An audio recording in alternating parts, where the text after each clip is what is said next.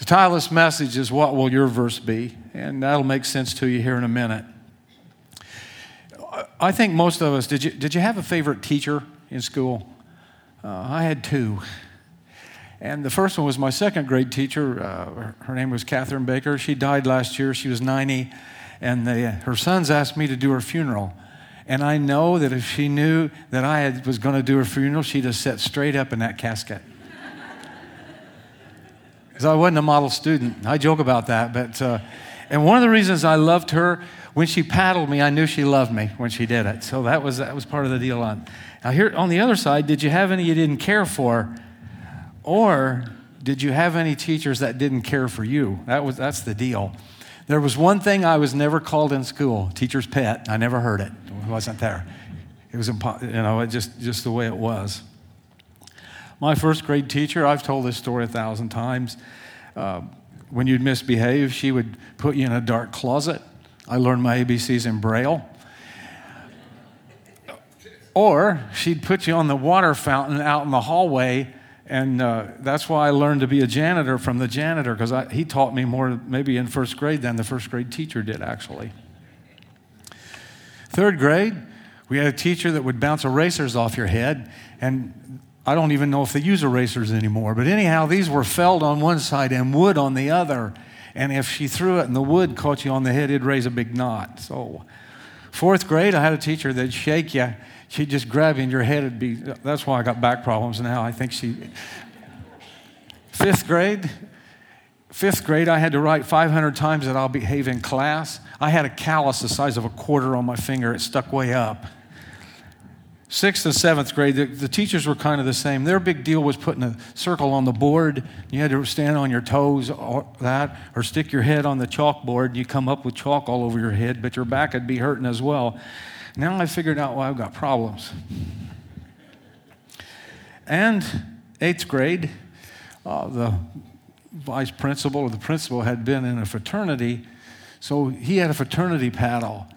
And when he'd whack you, you'd go and take your pants down and look in the mirror in the bathroom, and those letters would be imprinted on your butt.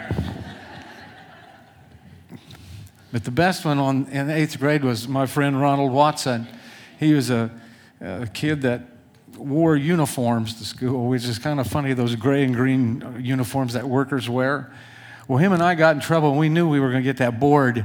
So Ronald went in the bathroom and took a whole roll of toilet paper and stuffed it and in his back pockets, and so he, he had a humongous bottom when he come into the. Mr. Brooks said, "What do we have here, Ronald?" he bent him over that desk and took all that tissue out and pulled his pants up, you know where, and he put, put the hammer on him. He got another lick than I did. I'll never forget that. What do we have here, Ronald? So, uh, uh, pretty much, I average three paddlings uh, a year in school. I know I've told you that a thousand times. But then I got in high school, and there was a teacher that believed in me. Have you ever had a teacher that believed in you and you knew it? The reason I knew this, I, I was a pretty crazy driver, and Mr. Armstrong had a Cutlass Olds, and he would. Uh, every I'll never forget this. My friends thought that maybe he'd lost his mind or something, but he'd come and find me first period and give me the keys to that car.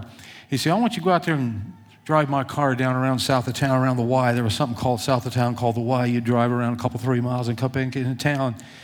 He said, Warm that car up, and I want you to take it home uh, so my wife will have a warm car to get into. And he, he helped me behave in school. It worked partially, but it was a, it was a start, actually. When we think about great teachers in school, they inspire us. Uh, there's just something about us that, that draws us in, and, and we, want, we want to be like them. This is, uh, this is a clip from Dead Poets Society, and we see Mr. Keating doing just that. Let's watch. Words and language. No matter what anybody tells you, words and ideas can change the world. Now, see that look in Mr. Pitt's eye? Like 19th century literature has nothing to do with going to business school or medical school, right? Maybe. Mr. Hopkins, you may agree with them, thinking, yes, we should simply study our Mr. Pritchard and learn our rhyme and meter and go quietly about the business of achieving other ambitions. a little secret for you. Huddle up. Huddle up!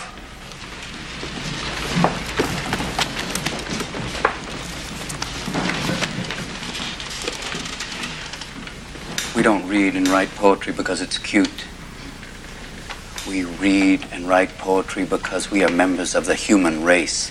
And the human race is filled with passion.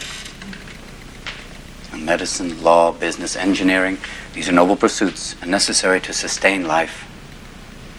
But poetry, beauty, romance, love, these are what we stay alive for. To quote from Whitman, Oh me O life, of the questions of these recurring, of the endless trains of the faithless, of cities filled with the foolish, what good amid these, O me, O life? Answer that you are here, that life exists and identity, that the powerful play goes on and you may contribute a verse the powerful play goes on, and you may contribute a verse.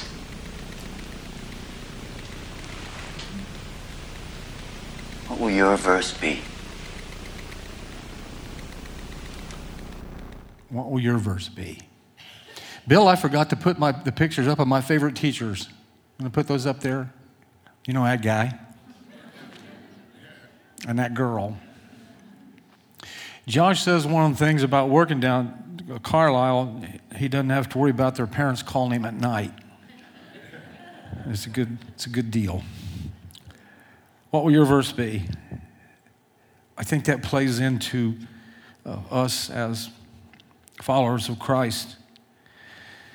There's a few who've heard the stories and the good news of Jesus and choose to follow him with passion it's like a moth to a flame or a bee to honey. There's something that just draw you, draws you in and you weld yourself to Him. That you've made that commitment in life, actually, and you have decided to follow in His footsteps. And you have decided to be conformed to His image. And that's a choice that you and I, Eve, each have to make, and I think it has to be made every day of our lives, actually. Such students of Jesus are known as disciples, and that's what each of us has called to be, each with our own verse. He's called you out of the world. He's put his mark upon you, so to speak. He's filled you with the Holy Spirit. He's gifted you. And now it's up to us to, to, to, to carry on, carry that out, actually. So what will your verse be as his disciples? What will your verse be as you disciple others and react to those outside Christ, the lost? It's real important how you act to those outside the body of Christ. In 1 Corinthians 16, 13 through 14, Paul gives those who's chosen Jesus as their life study five commands on how to respond to unbelievers. And they're not merely to be practiced in the classroom or in the church, these commands are to be lived out continually 24 7. The first command is this be on the alert. With this phrase, Paul commands us to stay awake, to keep watching, to keep discerning. Jesus also used this phrase often. In fact, our Lord, uh, when he spoke and in parables, consistently urging his disciples to stay awake, to listen up. You've probably heard it, the world can be divided into three categories the few that makes things happen, the many who watch things happen, and the vast majority who have no idea what is happening in the world. Paul tells us and warns us not to be characterized by the ignorance of the masses, but to always be aware of what's going on around you. And Paul would later tell us for us to be sober minded, to be alert, to be on the offensive in a sense, because our enemy, Satan, is prowling around in the world looking to and fro on who to devour. And I would say here this morning that there are some of us that maybe has some lion teeth marks in us already. We could, we could compare scars, if you will. But there are people that you love and you know that are being eaten away bite by bite by the enemy because he has that power in their lives. We should be aware of that. Here's an awareness check. How alert are you to the needs around you? Are you aware of the pressures and the fears and the victories of those that you do life with? Do you hear more than what is being said? Do you see more than what is obvious? Are you in tune and astute to the Holy Spirit enough to when you're with people in your daily lives, you can see where they're hurting, you can see where they're in need, you can see where they need the touch of Christ. That the Holy Spirit does that for us if we are obedient to him. Or sometimes we might just be like lethargic students who kind of fall asleep at your desk Second command stand firm in the faith. As students of Christ, it isn't always easy to take what we've learned and stand firm. Often, Satan waits after school and tries to rip away what we've learned before we've had a chance to live, in those, live those lessons. Paul uses the imagery of physical battle to help prepare us for our spiritual struggles, Ephesians 6 11 through 17. We've heard this numerous times. I think about it, and it's something that we ought to do mentally in our minds before we get out of bed in the morning. Put on all God's armor so that you will be able to stand firm against all strategies and tricks of the devil. And we all know that they are numerous. For we are not fighting against people made of flesh and blood, but against the evil rulers and authorities of the unseen world, against those mighty powers of darkness who rule this world, and against wicked spirits in the heavenly realms. It's something that we don't like to think of, but we are at war. You know, there's usually a war going on somewhere in the world, not so much here, not in America since the Civil War, but there are wars. But you and I are in a spiritual war every day, and our nemesis is the devil. Verse 13 Use every piece of God's armor to resist the enemy in the time of evil, so that after the battle you will be standing firm. Stand your ground, putting on the sturdy belt of truth and the body armor of God's righteousness. For shoes put on the peace that comes from the good news so that you will be fully prepared. In every battle, you will need faith as your shield to stop the fiery arrows aimed at you by Satan. Put on salvation as your helmet and take the sword of the Spirit, which is the Word of God. The attacks will come. Will you be able to stand up to Satan actually and learn the truths that you've learned to be able to battle him off. Or sometimes we get God's protective principles as soon as we walk out of the building. Number three, act like men. He's talking about growing up. We're not to push towards spiritual maturity. We've got to push towards spiritual maturity and stop acting like kindergarten kids within the context of the kingdom, is what he's saying. We need to check our spiritual growth chart.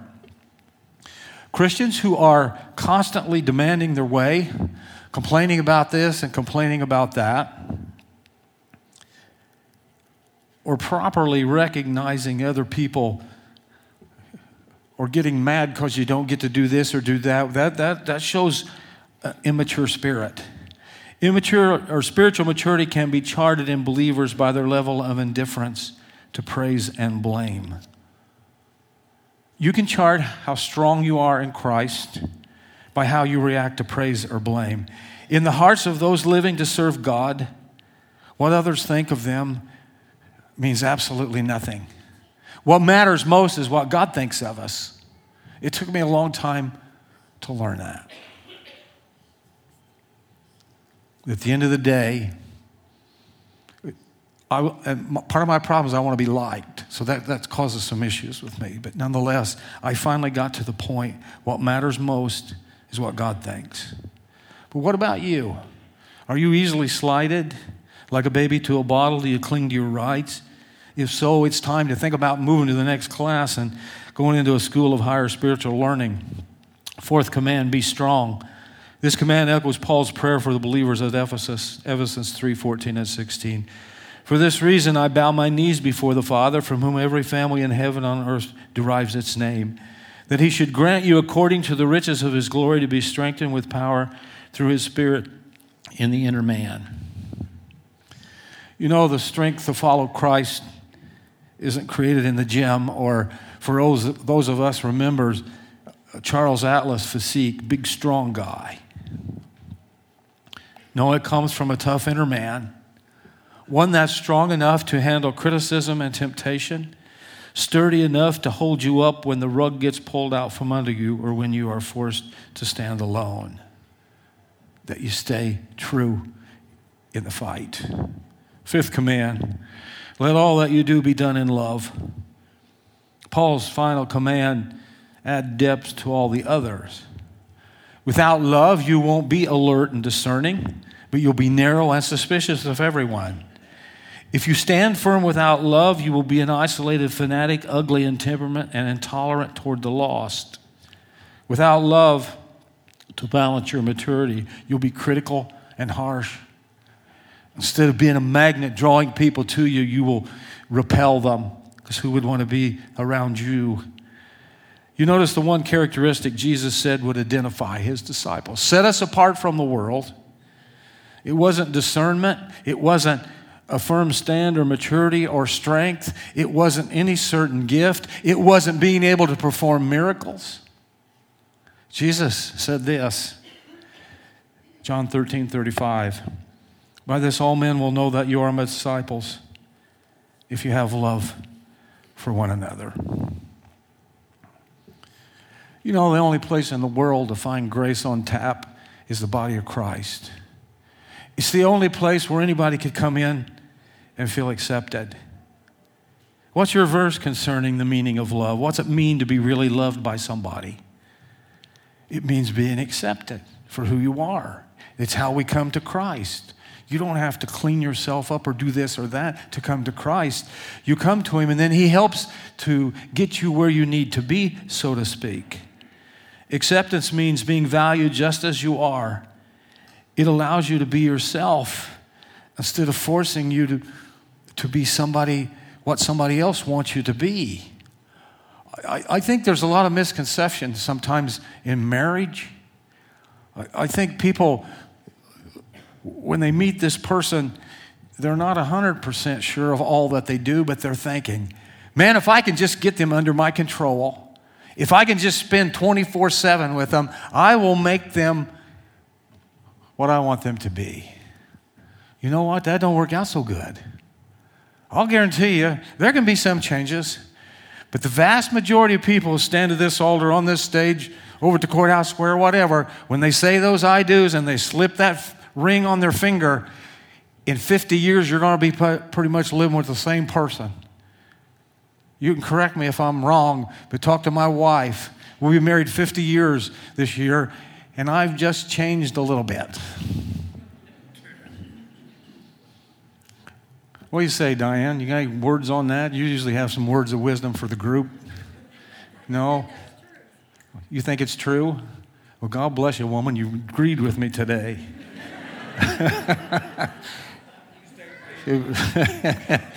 it is it is what it is. We are who we are. You know, God can not change us, but He doesn't change us uh, so much that you don't know who you are. Acceptance takes our thoughts seriously. It lets you express your ideas, even if they sound insane, without being shot down or put down. It makes you feel free from judgment. It lets you feel safe. We all, don't we, long for this kind of acceptance? But do we give it to others? Do you do that with others? There are some people that we are in contact with that aren't like us. We're not real nuts about them, actually. Part of the first part of getting people to come to Jesus is accepting them for who they are, because that's the way Christ does. It took me a while, but I finally came up with this in my life to understand that there is no one unredeemable. Now, we all know people we've given up on. It's like Peter. Ah, Jesus, maybe I'll forgive him twice. Jesus said, No. 70 times 7, which is infinity beyond, that doesn't make sense to us. But this acceptance is, is such a huge thing. And you know what? People know if you accept them or not. It's, it's pretty evident, actually. We need to let this kind of love permeate all of our relationships. So, what's your verse concerning the disciples' reaction toward those in Christ? So, in verse 15, Paul challenged his focus from our responses to non Christians to our treatment of fellow believers. And he changes from giving commands to almost on his knees begging, he's pleading them. He's pleading them at the church in Corinth how to treat each other as brothers and sisters in Christ. And that's what he does. First, he says, acknowledge such men. Paul makes his first plea in verses 15 through 18. Paul planted that church, and they loved him. They didn't want to hear anybody else. They wanted to hear Paul while he was there. Well, Paul was going off to plant more churches and whatever, so he is begging them to acknowledge the leaders that God had put in place God chooses leaders. We, that's not on us. We want to think it is. And sometimes we jump the gun, so to speak, but that's not the way Scripture set it up. And I yammer about this incessantly. The church has a Western mindset. We are not a democracy. We are a theocracy, theo being God. God's in charge. God's the one that appoints. God calls here, God calls there. He allows us to do that and use our minds in that sometimes, but ultimately, God's in charge. Now, I urge you, brethren, you know the household of Stephanas, that they were the first fruits of Achaia, and that they have devoted themselves for ministry to the saints, that you also be in subjection to such men and to everyone who helps in the work and labors. And I rejoice over the coming of Stephanas and for Tunitus and Achaicus because they have supplied what was lacking on your part. For they have refreshed my spirit and yours, therefore acknowledge such men. Because they have supplied what was lacking on your part. When Diane and I 23 years ago was in San Diego at a church planning boot camp at Point Loma Nazarene College. At the end of that grueling week, they set me down in a circle of like 12 people and they all assessed me and told me what was good and what was bad and what, what I needed to work on. And one of the things they said if you ever plant a church, you're going to have to have an administrator because you can't do it. It's not that you can't, it's just not your gift. So Ron and I hooked up and we got this thing going, and then we called in uh, Steve with, for worship and, and Kurt for the administrative part. I couldn't have done all that. I'll guarantee you, I said this in the first service. If I had to do everything and I had to leave singing, there'd only probably be 20 people here next week, and Diana'd be iffy. it's not my gift. I, I, I don't You'd get tired of hearing me play that kazoo every Sunday. I'll guarantee you that. You're tired of it now. Amen. Yeah, that's what I thought. So, uh, God bless you. So, you know, that's the point. The Greek term for acknowledge means respect, the kind of respect that leads to subjection.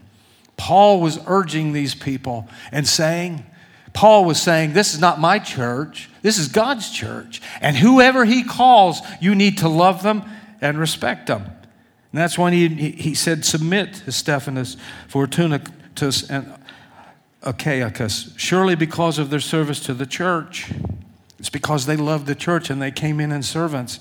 I think that's how you should select, select church leaders who should be, first of all, servants, and second, of all, team players. David Prior writes this about this issue, and I quote we tend to give leadership to those who have received one particular kind of education, who have a measure of articulacy and general ability to think and speak on their feet, who measure up to worldly criteria of leadership. But what Paul says indicates that the authentic, solid leadership of a local church will come from people who give themselves to serving the saints. Service rises above everything else. Such leadership does not depend on education, qualifications, degrees, or natural charisma. It comes from the grace of God equipping his people with gifts which enable them to be servants of others in the fellowship of believers. End of quote. And second, he pleads with them this, in which we talked about a little bit about last week. He said in verse 20, Greet one another with a holy kiss. He closes with this request that makes many of us squirm in our pews all the brethren greet you. Greet one another with a holy kiss. William Barclay explains this first century custom which has been lost. The kiss of peace was a lovely custom of the early church. It was apparently given at the end of the prayers and just before the congregation partook of the sacrament, which is communion. It was the sign and symbol that they sat at the table of love, joined together in perfect love. It was not given promiscuously, certainly in later times, it was not given between men and women, but between a man and a man and a woman and a woman. Sometimes it was given not on the lips, but on the hand. It came to be called simply the peace. Surely, never did a church need to be recalled to that lovely custom more than this church at Corinth, so torn with strife and dissension. So, within the context of the service, after the prayers, they would call for the peace, and the congregation would love each other.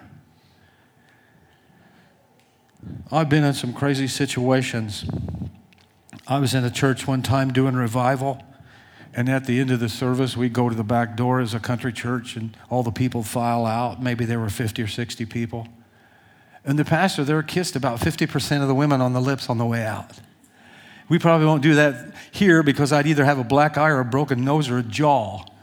But that's bizarre to me. But that struck me as funny. So I don't know whether he was trying to go back to this, but it's just a little weird. I'm, and I know some of you guys are saying, man, I don't want that guy slobbering around kissing me on the cheeks. So I won't kiss you. Um, here's the sadness in this to me. It might sound absurd to you. I, I think the world has taken a lot from the church, taken away from us. In the world in which we live, it is what it is. With the Me Too movement, I can go on and on and on and on how we've created these problems. But nonetheless, the intimacy within the context of the church, I think, has been disrupted by that. In our stiff, hands off society, many of us are afraid to touch other believers. Yet we need to give affection freely the squeeze of a hand or a friendly hug or a pat on the back.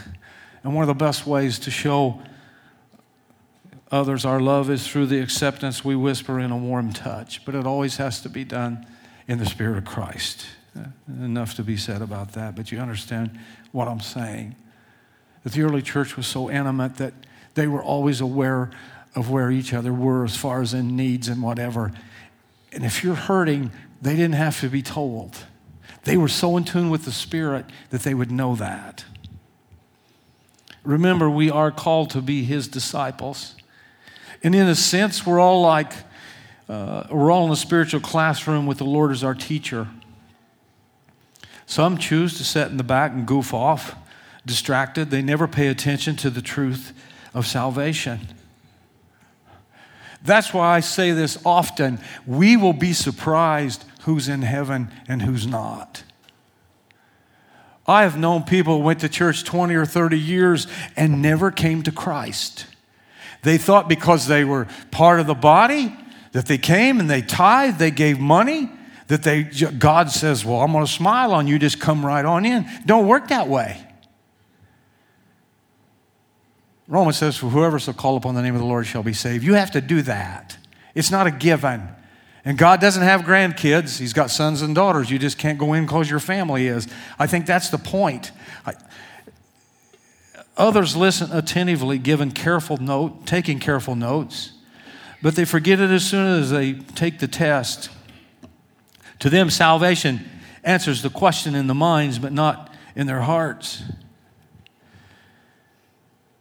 Then there are those who hang on the teacher's every word and digest his lessons, letting them change their lives.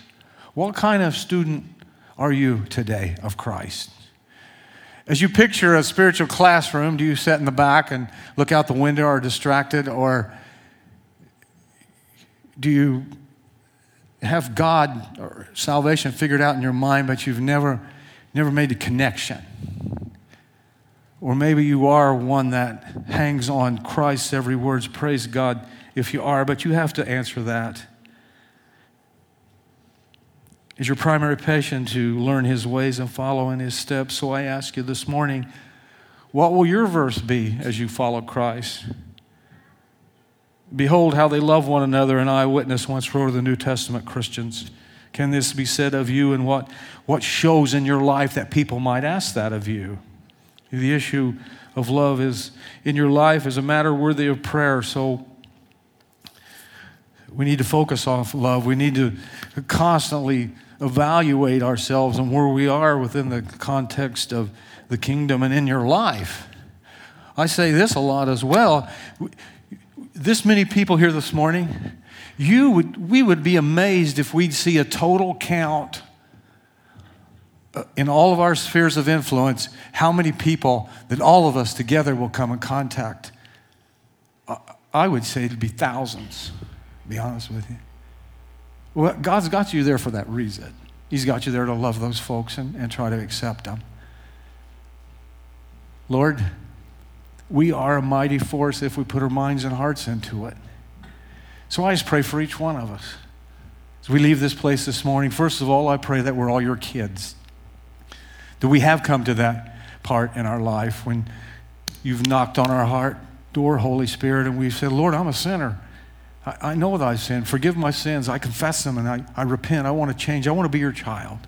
Would you forgive me? And you know what? He does. And then we move on. So I just pray, God, that we'd be aware of that. And also that, Holy Spirit, as you come to us, as you urge us to reach out to people, that we might not shirk that responsibility you've given us, but we might do it willingly and with an open and loving heart. I love these guys. Lord, just ask that you bless them. We ask these things in the name of Christ. Amen.